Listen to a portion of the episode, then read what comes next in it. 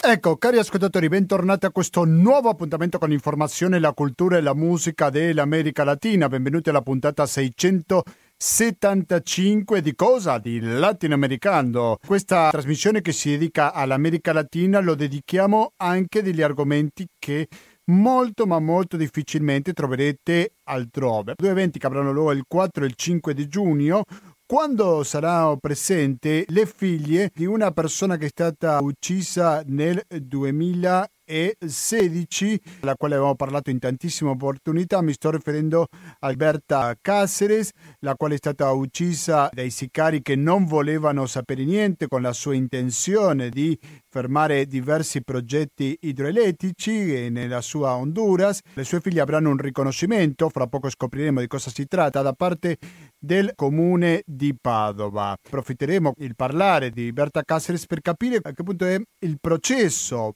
per l'omicidio di Berta Cáceres perché fino a questo momento sono stati trovati colpevoli della parte materiale, per così dire ci sono ancora problemi per condannare gli autori intellettuali di questo crimine. Quindi avremo degli aggiornamenti per quanto riguarda Berta Cáceres, però non sentiremo niente pubblicità, sentiremo un assessore del comune di Padova, zero pubblicità e la causa è che abbiamo un conto corrente postale che il 120 82 301 intestato cooperativa, informazione e cultura, via Antonio da Tempo numero 2, il KP35 131 Padova. Probabilmente sapete che il pranzo di Radio Cooperativa è stato spostato al 9 giugno. Vi ricordo che abbiamo il RID bancario e il pago elettronico e da un po' di tempo che si è aggiunto l'altro metodo che è il 5 per 1000 a favore dell'associazione amici di Radio Cooperativa latinoamericano chiocciola gmail.com ancora latinoamericano chiocciola gmail.com ci trovate anche su Facebook oggi musicalmente parlando siamo accompagnati dal Gran Combo. Prima abbiamo sentito omenagge a Andy Montagnez mentre che adesso sentiremo La Muerte. 19 e 26 minuti. La muerte soy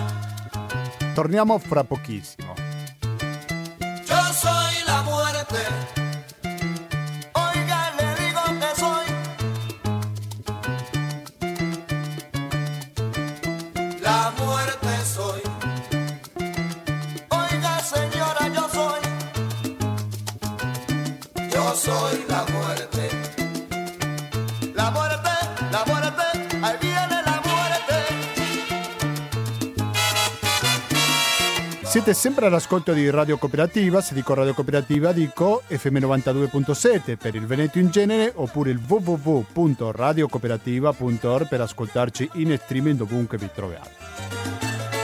E dal quale potete scaricare il podcast di questa trasmissione, potete scaricare anche il palinsesto sempre aggiornato di Radio Cooperativa. L'argomento centrale oggi sarà Berta Cáceres, che lavorava a favore della terra e della propria popolazione, e ci sarà un riconoscimento alle figlie di Berta Cáceres da parte del comune di Padova. Mi sembra che una ottima notizia per tutti i padovani. Per parlare su questo è che dall'altra parte della linea si trova l'assessore ai diritti umani, Francesca Benciolini, alla quale saluto e do il benvenuto. Pronto, assessore?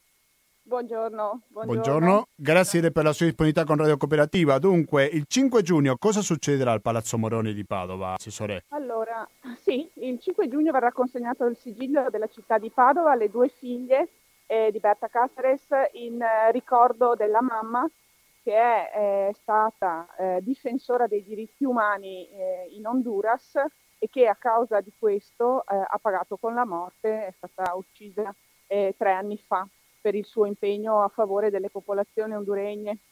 E le due figlie continuano questo percorso di difesa dei diritti umani e Padova ha deciso di riconoscere il loro impegno e quello della madre attraverso questo, questo gesto.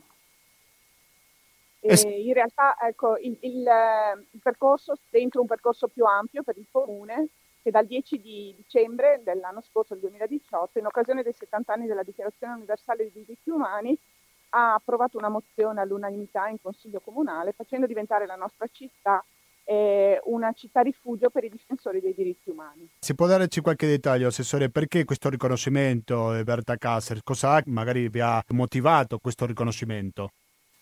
Beh, allora, nel percorso che stiamo facendo con il nodo padovano di questa rete che si chiama In difesa di, appunto, che parla di difensori di, dei diritti umani, eh, abbiamo avuto la possibilità di entrare in contatto eh, con un'associazione padovana, con le figlie di Berta Casares visto che stiamo proprio riflettendo su quello che vogliamo fare come città nella difesa dei, diritti umani, dei difensori dei diritti umani, eh, ci è sembrato significativo porre questo, questo gesto, questo, dare questo riconoscimento, eh, in particolare rispetto a una persona che si è impegnata per i diritti eh, legati all'ambiente. E credo che oggi il tema dei diritti e dell'ambiente eh, li scopriamo improvvisamente molto più collegati di quanto non si sia fatto in passato. Eh. Vogliamo approfittare per chiedere se ci sono altre figure ancora in vita che il comune di Padova pensa di difendere, voglio dire. Allora, il Comune di Padova, entrando in questo percorso proposto dalla rete in difesa di, eh, entra in un percorso per cui dall'anno prossimo potrà ospitare eh, uno alla volta per un piccolo periodo dei difensori dei diritti umani, quindi evidentemente ancora eh, in vita, che eh, per qualche motivo si debbano diciamo, eh, rifugiare altrove eh, perché sotto stress, perché minacciati e quindi per dare loro la possibilità di un periodo di riposo formazione, di rigenerazione prima di tornare al loro impegno. Quindi dall'anno prossimo prevediamo eh, di avere concretamente la possibilità di ospitare queste persone. Mm. Nel frattempo, nel percorso anche formativo che stiamo facendo, stiamo dando alla città tutte le occasioni possibili proprio per riflettere su questa figura eh, del difensore e della difensora dei diritti umani, cioè di quelle persone che lottano e impegnano la loro vita a favore dei diritti umani della comunità in cui vivono.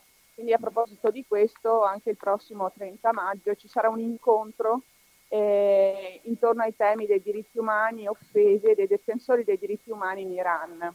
Sono tutti appuntamenti che vogliono aiutare la città a crescere in questa direzione. Non è gente che si possa considerare rifugiata politica, che scappi da una no, guerra? No, no, no, non c'è. No, un'altra figura? No, un'altra figura, esattamente. Si tratta di persone che eh, non desiderano andare via in realtà dal loro paese perché hanno fatto la ragione della loro vita nello stare dentro la loro comunità e lottare per i diritti umani all'interno della loro comunità, diritti umani e diritti ambientali. Quindi il loro desiderio non è andare via, però può capitare che per un periodo, che può essere dai 3 ai 6 mesi, abbiano bisogno eh, di rifugiarsi altrove per tirare un po' il respiro o per, avere, o per creare dei contatti internazionali che possano poi dar loro la possibilità di eh, potenziare la loro lotta. Insomma, mh, ci sono varie situazioni, quindi è proprio il fatto di dar loro un luogo di ospitalità per un periodo, creando loro la possibilità di, eh, di riposare, diciamo, per poi tornare al nel, loro nel proprio paese. Per conoscere un po' meglio questo progetto, Assessore, quante città ci sono coinvolte in questo coordinamento? Allora, sì, è un progetto che in Italia è arrivato l'anno scorso, la prima città a, ad approvare con una mozione la partecipazione a questa rete è stata anzi la provincia di Trento, cui ha fatto seguito la città di Trento, e Padova è stata la seconda praticamente città eh, ad approvare con una mozione. Eh, che però non è solo Padova, perché eh, la stessa mozione è stata approvata anche da una serie di comuni limitrofi con cui stiamo costruendo una rete, proprio perché è un progetto che richiede di rimanere molto in contatto anche con il territorio. Quindi ci sono anche eh, alcuni comuni limitrofi, c'è, eh, c'è Noventa Padovana, c'è Rubano, eh, c'è mh, Ponte San Nicolò e poi siamo in contatto anche con altri comuni come Abano e Montegrosso e Cadoneghe. Mm. E dentro questa rete ci stanno poi eh, nel nodo di Padova eh, anche tutta una serie di associazioni della comunità civile, eh, sono, c'è l'Ordine degli Avvocati, ci sono l'Associazione Giuristi Democratici, c'è il centro eh, di Ateneo per i diritti umani eh, intitolato da Antonio Papini. E coinvolta l'università pure? Certamente, cioè è partito anzi proprio il nodo anche su sollecitazione del Centro dei diritti umani. Ok, Assessore del Comune Padova, Cooperazione Internazionale, Pace, Francesca Benciolini, grazie infinite per la sua disponibilità con Radio Cooperativa e buon lavoro. Grazie a voi, a voi, a voi buon lavoro. Grazie, Grazie. arrivederci. Adesso sentiamo qualche secondo. Un altro brano sempre del Gran Combo.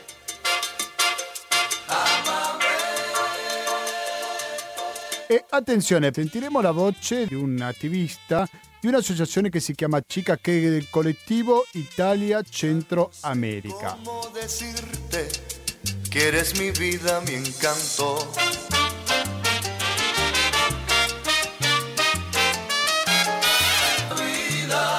con questa edizione di Latinoamericano in cui ci dedichiamo a un argomento che non appare sui mezzi di informazione, però mi sembra che è importante capire quello che sta succedendo in Honduras e quello che è successo anche. Il 2 marzo 2016 è stata uccisa Berta Cáceres, questa leader sociale della popolazione lenca, di cui abbiamo dedicato tante trasmissioni, però nelle prossime settimane ci saranno diversi eventi che riguardano la famiglia di Berta Cáceres, perché saranno due figlie di questa militante sociale, saranno presenti in diverse città, anche qua a Padova. Per parlare su questo ed altro, è che in questo momento siamo collegati con Thomas Fibader, al quale saluto e benvenuto. Pronto Thomas? Sì, ciao a tutti. Grazie per la tua disponibilità con Radio Cooperativa. Thomas Feiweider è un attivista del collettivo CICA, che è il collettivo Italia Centro America, molto informato per quello che riguarda questa lotta da parte dei popoli originari contro il modello estrattivista in Centro America. Cos'è che succederà tra due settimane a Padova e altre città italiane, Thomas? Sì, come collettivo, assieme a una rete di altre organizzazioni, spazi e movimenti in Italia, abbiamo eh, invitato a Berta e a Laura Zuniga Casares, che sarebbero le due figlie di Berta Casares, assassinata infatti, come hai detto, tre anni fa. E eh, le due sorelle arriveranno eh, in Italia a inizio giugno e dal 3 al 9 giugno eh, si organizzeranno vari eh, incontri, tra cui anche in Veneto eh, il giorno 4 giugno ci sarà eh, la sera un incontro alla Cassetta del Popolo, che è stata nominata Cassetta del Popolo Bersta, dove eh, ci sarà un incontro molto interessante con le, con le, due sorelle e anche con un'altra leader eh, indigena guatemalteca dove si parlerà eh, ovviamente della figura diversa, delle lotte eh, delle comunità indigene Lenca in Honduras eh, e si parlerà anche di ehm, femminismo popolare. Questo è il primo evento il 4 giugno a Padova, il 5 ehm, le figlie di Berta eh, riceveranno un riconoscimento da parte della città di Padova eh, gli verrà consegnato un sigillo della città ehm, alle ore 12.30 presso il Palazzo Comunale e sì, poi nel pomeriggio sera ci sarà sì, nel pomeriggio sera ci sarà un convegno evento con eh, l'università, con il comune ed anche con l'ordine di avvocati. Uh-huh. sempre nel Palazzo Comunale, eh, che eh, ci sono avvocati anche disposti a, a sentire la situazione relativa al, al processo ehm, contro, uh, contro, gli assassini di Berta Casares e anche di, di collaborare diciamo, come giuristi. Perché è così importante ricordare la figura di Berta anche oggi nel 2019? Eh, Berta era una figura ehm, che andava molto oltre diciamo, del, delle lotte honduregne, era una figura sì, eh, riconosciuta a livello eh, internazionale molto conosciuta anche qua in Europa, in Italia, è venuta sei volte in tutto lei di persona qua e, e era una figura eh, speciale, un riferimento eh, in Honduras non solo per eh, i popoli indigeni honduregni e i movimenti sociali honduregni, ma anche un riferimento a livello internazionale di chi si eh, avvicinava all'Honduras eh, per collaborare, per ehm, per mettersi a, a lottare assieme al, alle organizzazioni. Una figura con una molto speciale visione politica, con una forte capacità di analisi politica che riusciva, eh, riusciva a coniugare vari aspetti della lotta, eh, della lotta anticapitalista, riusciva a coniugare anche la lotta antipatriarcale e antirazzista e quindi era una persona molto integrale che, ehm, che non vedeva un solo aspetto nella lotta ma, eh, ma più aspetti assieme.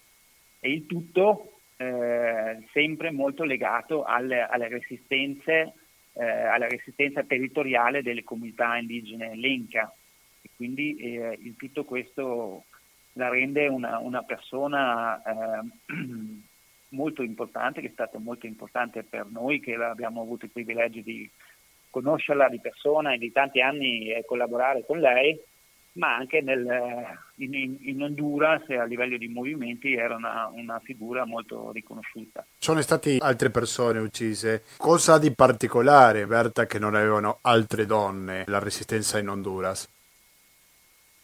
Eh, sì, diciamo che l'organizzazione del Copin eh, per la resistenza che fa nei suoi territori eh, diciamo, frena tutto questo estrattivismo da parte di capitale internazionale e quindi è, è, è estremamente sotto eh, repressione ehm, e minacce da parte di chi ha, eh, coltiva interessi economici nel loro territorio e quindi da sempre eh, eh, è minacciata, ci sono intimidazioni, ci sono sgomberi di comunità intere e, e, e ci sono stati vari eh, assassinati eh, prima eh, anche della morte di Berta e come anche dopo.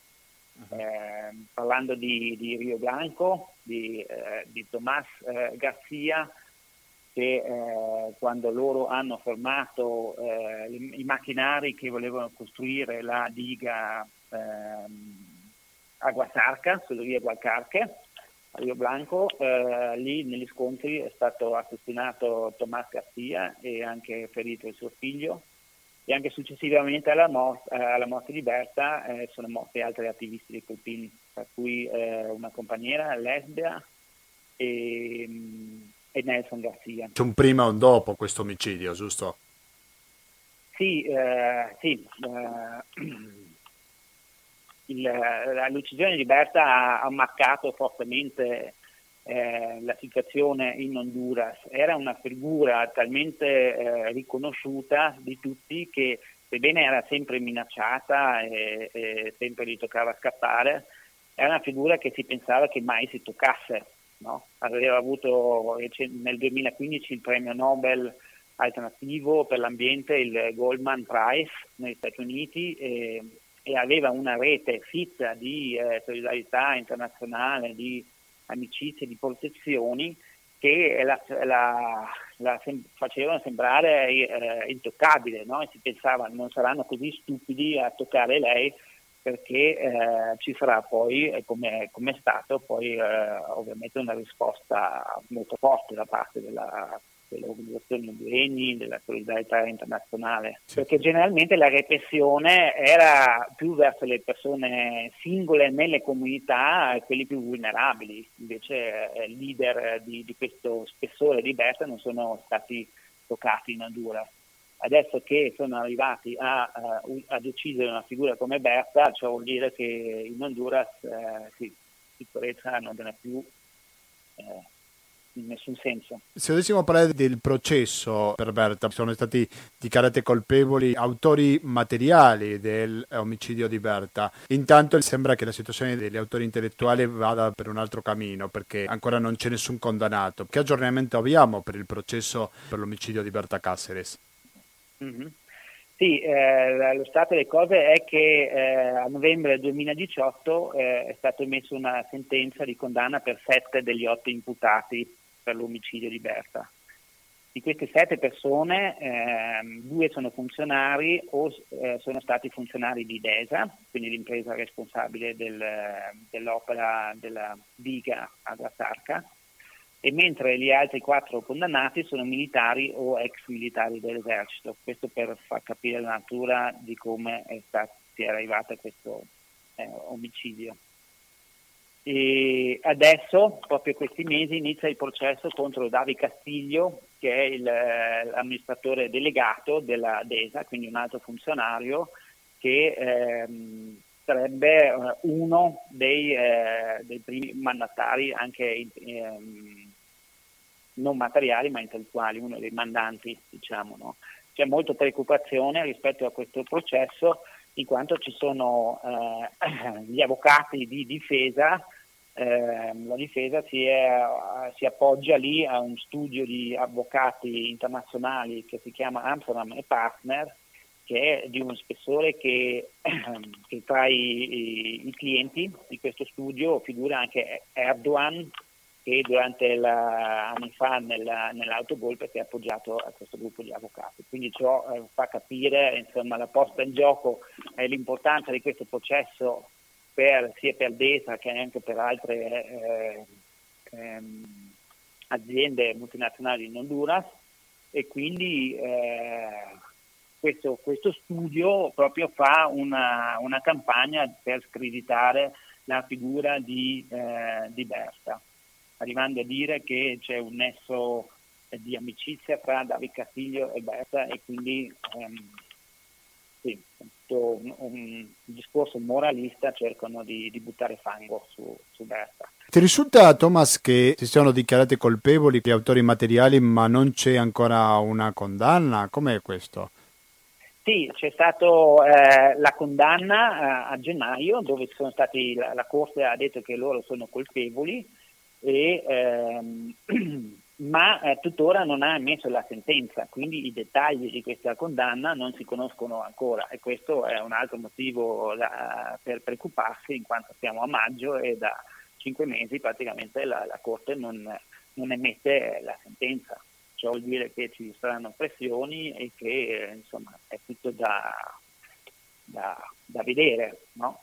Ciò che sì si può dire è che, eh, che le condanne eh, una vittoria, sebbene parziale e così via, ma non è negabile che le condanne confermano ciò che Copina aveva sostenuto fin dall'inizio dell'indagine, ovvero che Berta è stata uccisa per volontà di alcuni funzionari dell'azienda Desa.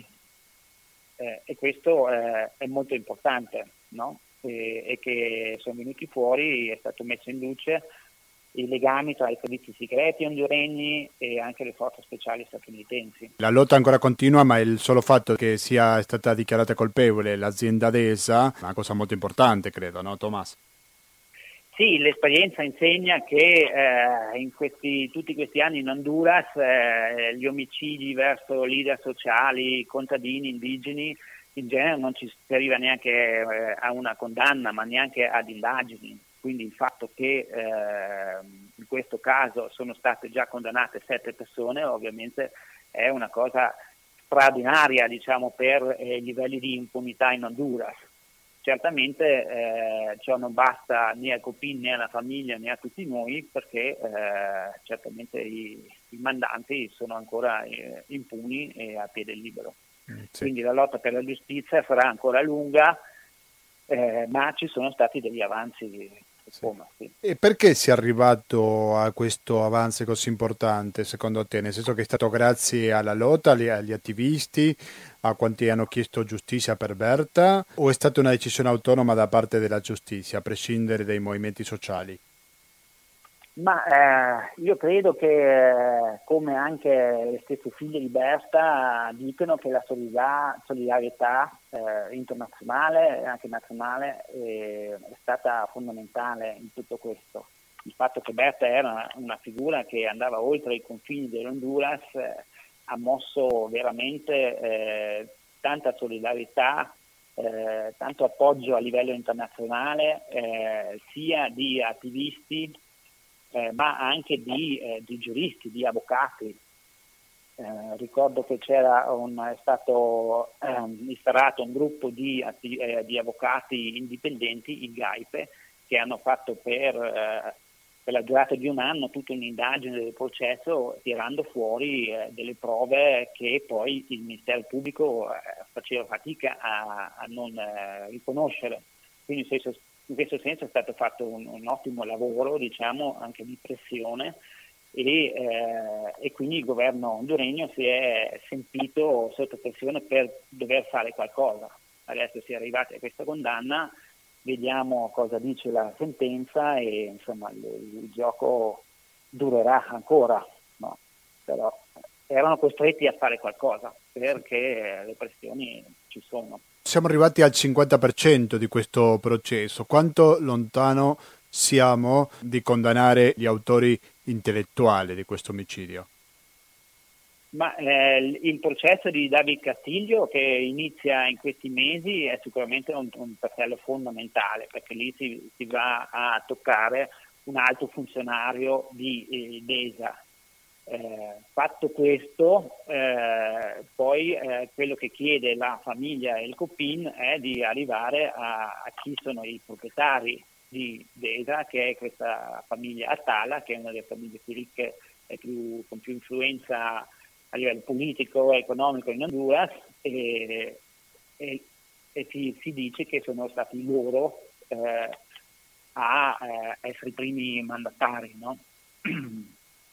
e quindi sì, il processo per gli attori intellettuali sarà lungo e anche il, la lotta per la giustizia per Berta eh, continuerà finché eh, ci sarà non solo giustizia giuridica, diciamo, ma anche giustizia sociale per le comunità indigene.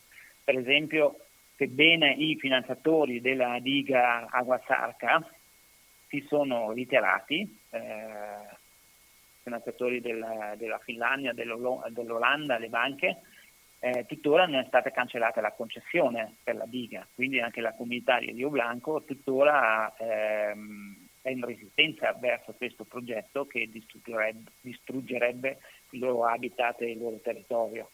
Quindi eh, ci vuole anche la giustizia sociale e non solo la, le condanne. Il responsabile di questo omicidio sarebbe il condizionale d'obbligo, la famiglia Atala. Stiamo parlando di Camilo Alejandro Atala Faraj, giusto?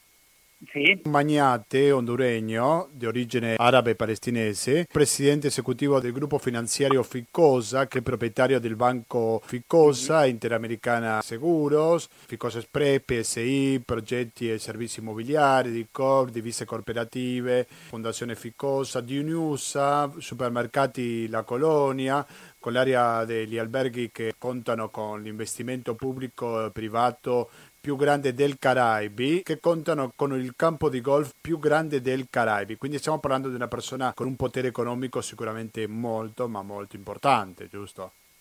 Mm-hmm, sì. Eh, sì, in famiglia ci sono circa die- eh, in Honduras ci sono circa 10 famiglie che eh, controllano eh, l'economia, la, la, la politica e eh, diciamo anche tutti gli investimenti internazionali, tra cui sì. eh, questa famiglia Tala. Sì, che sono, sto vedendo in questa lista delle famiglie più ricche che molti sono di origine straniera, perché prima stavamo parlando di un arabo palestinese, poi stiamo parlando sì. di una famiglia pakistani come il caso di Muhammad Yasuf Andani Bai, Freddy Antonio Nasser Selman, che è un imprenditore honduregno di ascendenza giudeo-palestinese, così c'è scritto sul sito web Libertà Digital. Poi c'è la famiglia Rosenthal, la famiglia Jorge Kanawiti Larach, anche lui di origine palestinese. Quindi stiamo parlando di una presenza araba molto importante nel paese centroamericano. Sì, eh, questa presenza araba deriva già da, eh, da, da, da, vari, da tanti decenni, diciamo, che eh, che io sappia dal, sì, dall'inizio del Novecento, eh, vari che sono venuti anche dal, dal nord dell'America a, a, a, vivere in Honduras. E, e, sì, queste figure sono, eh, c'è anche la figura di, di Pakuseh Barhum, anche lui di origini eh, palestinensi, eh, di cui genero è questo Freddy Nasser che hai menzionato, che sono eh, sì, tra i più eh, potenti in, in, Honduras che decidono chi eh, sarà il futuro presidente, eh, chi, hanno, eh, chi, che hanno orchestrato diciamo, il colpo di Stato e anche che controllano tutto il gruppo delle, delle aziende private, per esempio Kanawati che ha anche menzionato, lui ha fatto una campagna fortissima contro la figura di Berta dicendo che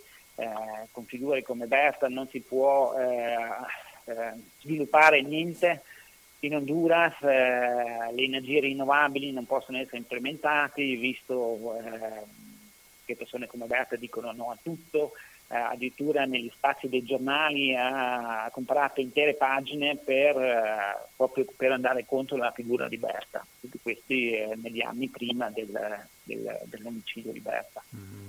Quindi sì, erano i nemici diciamo, di Berta e Copini, perché voglio ricordare, i Copini è un'organizzazione grande che eh, con centinaia di comunità eh, che eh, hanno una, una, forte coscienza eh, della, della, situazione che si trovano, delle minacce da parte di, eh, del capitale internazionale eh, con interessi economici nei loro territori e, e hanno fermato un, uh, numerosi progetti, non solo dighe idroelettriche, ma anche progetti di mineria, progetti di, di stampo turistico con grandi eh, investimenti nel settore del turismo e, e sono riusciti diciamo, a, a difendersi, eh, a mantenere i loro territori indigeni intatti.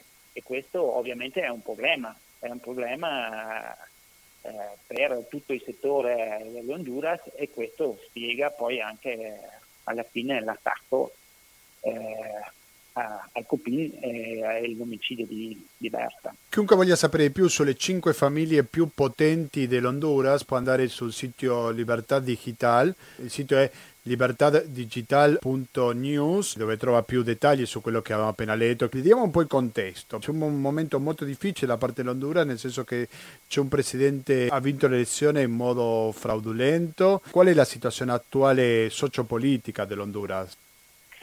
Sì, si vive una, una forte, mh, mm, eh, un forte conflitto sociale, eh, visto eh, che nel fine dell'anno scorso c'è stata la rielezione di Juan eh, Orlando Hernandez, eh, di questo governo che già era illegittimo e che un altro, con un altro foro elettorale è stato confermato e quindi ehm, si, si, vive una forte stato di repressione e soprattutto di criminalizzazione di tutti gli attori sociali, i movimenti sociali, indigeni, studenteschi e, e così via. E, e, con gli anni eh, diciamo che il governo, eh, le azioni repressive sono sempre più eh, strutturate e più efficienti anche.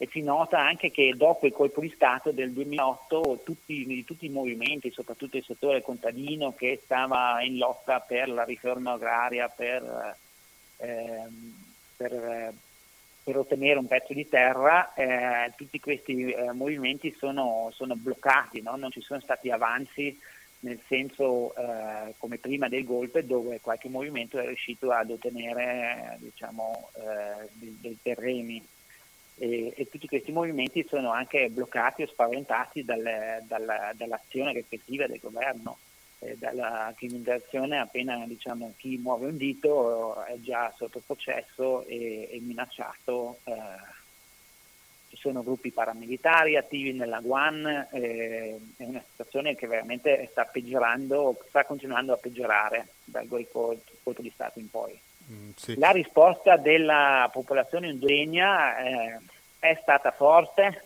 soprattutto nel, nell'instaurazione del governo di Juan Orlando Hernández e continua a essere forte, c'è gente nelle piazze, si fa resistenza territoriale vari, eh, nelle varie zone, non solo nella zona indigena del Cupin, ma anche eh, in altre zone in Atlantida, il progetto eh, Pahuiles con il movimento ampio che stanno resistendo anche lì, è un progetto simile di Agua Sarca, eh, le lotte contadine nella Guan, i pescatori a Zacate Grande, eh, insomma le, eh, le, lotte territoriali continuano. Eh, quel che sempre serve anche eh, o viene richiesto è la solidarietà internazionale, un occhio, un occhio internazionale per l'Honduras è importante sì, sì. la situazione ehm, sì, va ricordato che fra un mese circa si compirà il primo decennio c'è stato un colpo di stato contro il governo di Manuel Zelaya anche questa è una data spartiacque giusto? Sì, questo era, eh, diciamo, anche se si vuole risalire un po' i motivi dell'omicidio di, di Berta, si deve parlare del colpo di Stato con questo colpo di Stato è stato cancellato il governo Mel Zelaya che eh, aveva bloccato tutte le, le concessioni di idroelettriche, di concessioni minerarie, e che aveva istituito un salario minimo eh, e che aveva fatto varie riforme. Che, ha partecipato all'ALBA eh, a livello latinoamericano e, e quindi è stato diciamo, fatto una politica contro l'oligarchia economica e politica del paese. E dopo essere cancellato questo governo, eh, il governo golpista, sin dai primi giorni, ha ridato tutte le concessioni eh, a queste aziende si, eh, si dice o insomma i dati dicono che oltre il 30% del territorio honduregno è sotto concessione, quindi immaginiamo di quante concessioni stiamo parlando. Mm-hmm. E una di queste concessioni era anche la, la concessione per il progetto di eh, Aguasarca a Rio Blanco e quindi eh, che è una concessione illegittima, anche il ministro chi eh, aveva dato questa concessione è stato condannato eh, ed è in carcere e quindi da lì ha, ha iniziato eh, quello che poi ha portato alla resistenza del progetto di Rio Blanco e, e poi all'omicidio perpetrato adesso dai sicari pagati della, della società DESA. E quindi il colpo di Stato sì, è uno spartiacque eh, forte, molto, eh, sì, in, molto, importante per la storia dell'Honduras, che però eh, bisogna dire che la, ehm, ha fatto nascere una, un movimento articolato contro questo colpo di, esta, colpo di Stato che, eh, che, si è amplificato molto con gli anni, dove nuovi attori, soprattutto i giovani, anche a livello comunitario, si sono incorporati in un processo eh, di, di, lotta, di, lotta, politica diciamo, contro la, la dittatura, contro il governo illegittimo. Quindi eh, diciamo, il colpo di Stato ha mosso le acque, si sono avvicinati i vari movimenti il, eh, e quindi ha fatto sì che la è aumentata. E anche adesso bisogna dire che eh, la figura è diversa per i giovani honduregni, se si va all'università per esempio di Tegucigalpa e così via, questa figura diversa, la leader indigena che non si è arresa mai, eh, diciamo, è, è, diventata molto importante. No? Questo, eh, questi nuovi giovani che vivono adesso sotto questo governo illegittimo si stanno ribellando, si stanno organizzando e, e articolando, tra l'altro anche con il COPIN e il movimento indigeno. Quindi questo colpo è stato di quasi dieci anni fa è legato direttamente a interessi economici soprattutto?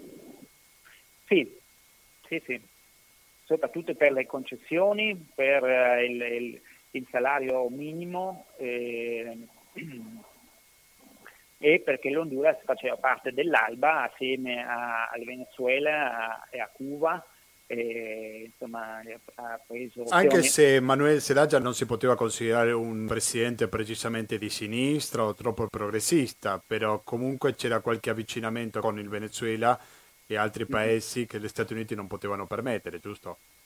Sì, sì eh, Messelaia quando è stato instaurato il suo governo era per niente di, di sinistra, anche la sua formazione o il suo essere, no? lui è un, un, eh, un terrateniente eh, un contadino diciamo, che eh, aveva tanto bestiame e così via, ma faceva parte diciamo, di un'oligarchia agraria e non eh, industriale, invece come eh, i nomi che abbiamo elencato prima, cioè Pacosè, Nasser e i palestinensi. E, eh, e, quindi però la sua politica ha influenzato diciamo, anche dai suoi consulenti e così via, poi nel, nel suo governo diciamo, c'è stata una, una, transizione dove si è aperto infatti verso l'Alba, verso Hugo Chavez e, e così via. E eh, i gruppi industriali sono stati poi colpiti dalle sue politiche e sono loro poi che, che gli hanno fatto il conflittato. Benissimo, Thomas Fabider, attivista del collettivo Italia Centroamerica, CICA, ti ringrazio molto per l'informazione, per la tua testimonianza. Possiamo ricordare questo evento avrà luogo il 4 e 5 giugno a Padova. Sì, allora il 4 giugno c'è l'evento alla Cassetta del Popolo, Berta, eh, la sera, e poi il 5 ci sarà l'incontro eh, il riconoscimento da parte della città di Padova alle 12.30 al Palazzo Comunale e anche il pomeriggio ci sarà un convegno, evento con l'Università Comune e l'Ordine degli Avvocati. In più, quello che eh, stiamo organizzando assieme all'associazione Iabasta e Videse a, a Mestre, Venezia Mestre, sempre mercoledì 5 giugno al, allo spazio Loco, un altro incontro con una delle due sorelle. Eh sì. tutto, diciamo, in, in, nel Veneto ci saranno questi tre eventi. Questa radio si sente molto in Veneto, anche a Mestre, quindi mi sembra che pure lì è una buona opportunità per conoscere le figlie di Berta Casse. Sì. Grazie mille Tomas e buon lavoro naturalmente. Sì, grazie a voi per il lavoro che state svolgendo. E dopo aver sentito questo attivista collettivo CIC, adesso è arrivato il momento di concludere con la puntata 675 di Latinoamericano, corrispondente al 23 maggio 2019. Credo che queste notizie sono cose che dobbiamo tenere in conto sempre, sempre dobbiamo stare attenti a quello che succede anche dall'altra parte dell'Atlantico e per questo sono molto contento che il comune di Padova la tenga in considerazione e per questo abbia preso la decisione di consegnare i sigilli della città alle figlie di Berta Cáceres. Noi adesso ci salutiamo, però voi mi raccomando continuate all'ascolto della cooperativa. I motivi sono due. Uno, fra dalle 20.20 fino alle 21.50 ascolteremo una replica di Io mi racconto e poi dalle ore 22 fino alla mezzanotte e mezza sarà il momento di ascoltare Stasera si balla. Se dico stasera si balla, dico Renzo. Se dico Renzo, dico garanzia di buona compagnia, sempre sull'FM 92.7 per il Veneto in genere www.radiocooperativa.org. Perdono, però nunca olvido, oye. Nunca olvido, cioè non dimentico mai. Beh, voi quantomeno non dimenticateci di scrivere alla mail di questa trasmissione che è latinoamericando-gmail.com e non dimenticatevi neanche di mettere mi piace alla pagina Facebook di Latinoamericano. Preparate carta e penna perché adesso sentiremo lo spot per il 5 per 1000 a favore dell'Associazione Amici Radio Cooperativa. Quindi basta, da Gustavo Clos non mi resta più che salutarvi, noi ci diamo appuntamento domenica prossima con informazioni internazionali dalle ore 18.30. Grazie e alla prossima!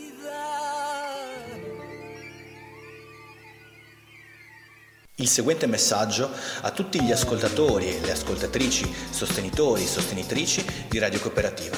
Da oggi tu puoi aiutare Radio Cooperativa versando il tuo 5 per 1000 all'associazione Amici di Radio Cooperativa e lo puoi fare al seguente codice fiscale 922 786 10289 922 786 10289.